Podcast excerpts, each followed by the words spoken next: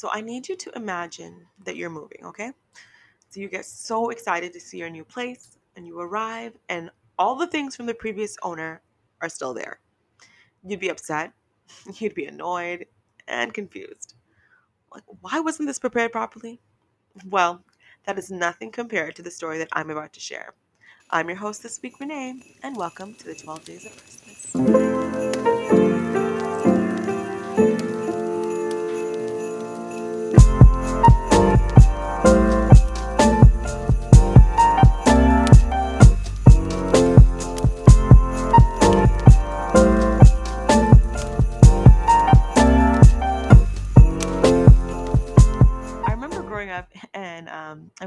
From my childhood home to a new apartment.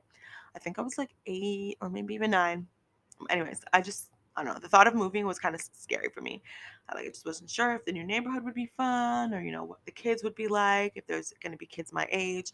Uh, because where I grew up was like in an apartment complex area and literally all the neighborhood kids would like hang out together. Um, there was uh, a lady who actually watched my siblings and I um, before school and then a little bit after school. And um, we would just go there. And when we were done, um, like when we were done, when she was done, I guess, we would like go back to our house, change out of our school clothes, and then go into our like play clothes or whatever.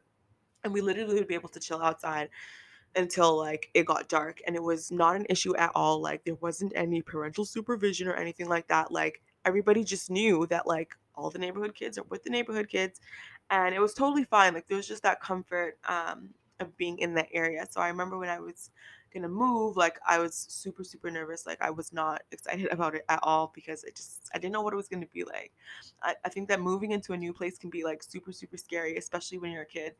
So, I mean, just imagine like fleeing your home for safety reasons and not knowing where to stay.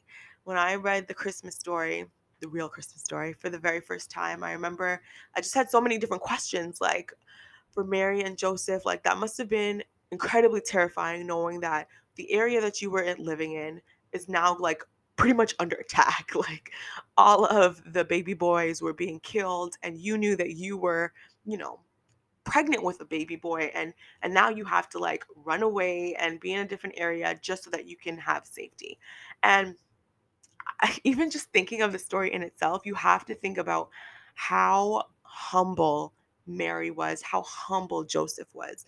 You know to know that your wife is pregnant with a baby that you didn't help make or just knowing that god chosen you know your wife to carry somebody that was so important to the rest of the world um, for the future.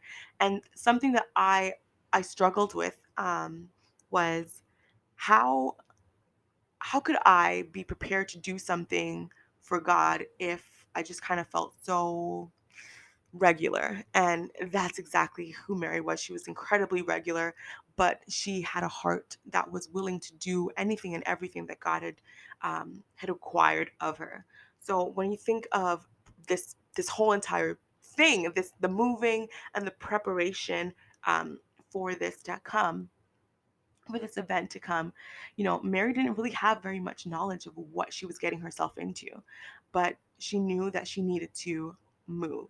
And I think that this this really speaks to something that God puts in us, which is just having faith and just trusting in Him despite not knowing all of the circumstances and how things would end, but knowing that because He's in control, He has the ability to just provide us with that comfort, to give us that peace. Mary, like, she just didn't have the comfort of knowing what was to come. So for me, my parents knew exactly where we were going to move to. We knew the apartment number, we knew which building it was, all of that stuff. Um, but for Mary and Joseph, they had no idea where they were going to be.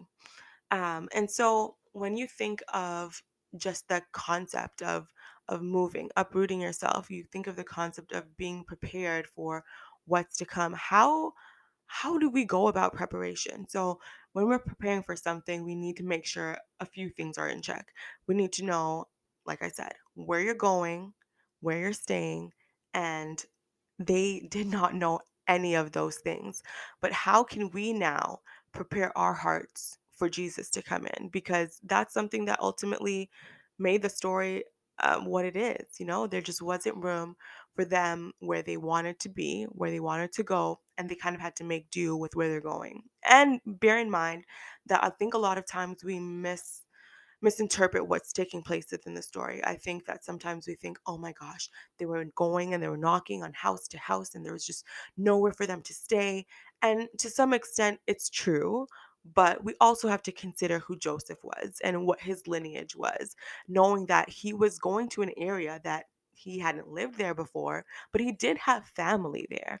And when we look at the um, the words that were used in that script in the scriptures it shows us that there might have not been room in this in particular place that they were trying to get in but it didn't mean that there was no place at all there wasn't um room in their guest room for example but there was room in where jesus was ended up being born which was in the stables.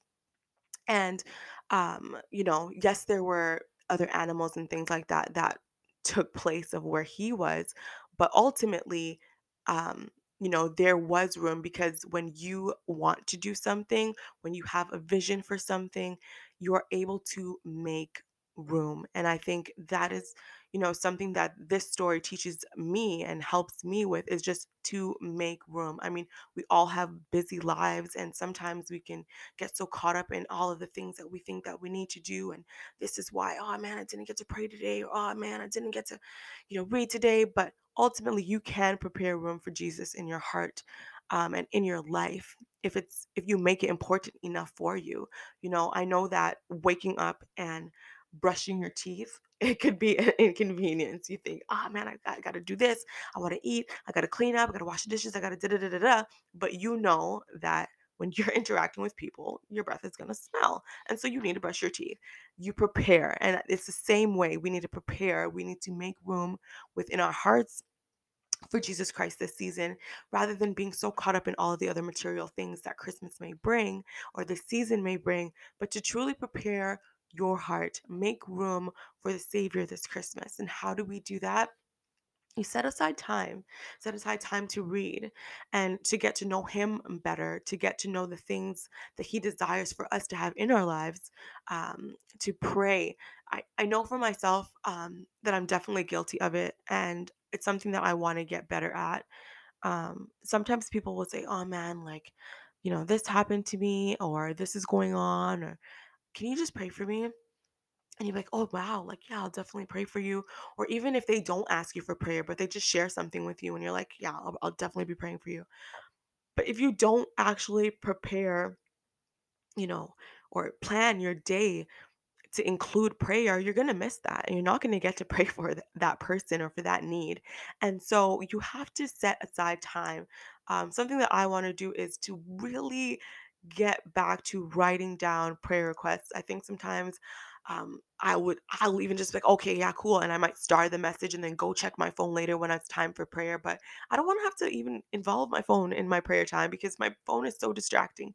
Um, so just preparing, making sure that you write things down, write prayers down, write write prayer requests down from other people even for yourself sometimes you have things that you know that you want to um, you know lift to god but you don't write it down you don't prepare. You just get before god when it's time to pray you know you might thank him for who he is thank him for the day and then you just start rambling about a whole bunch of stuff and it's just like wait what is it that you really need to prepare and pray for? Um, so those are two really really important ways that you can prepare room for him but also within the local church. Now i know that it's covid and so many things are happening right now but you can prepare and set aside time in your life to give to the things of god and to different ministries and find ways to get involved even in this time. I know so many people are doing live streams and virtual concerts and meetups and hangouts and all of these things. Set aside time so that you can be involved in those things, so that you can invest in other people's lives, um, and just give yourself to the things of God. And so I just hope that you you recognize that we all need to, in some way, shape, or form, prepare this Christmas season.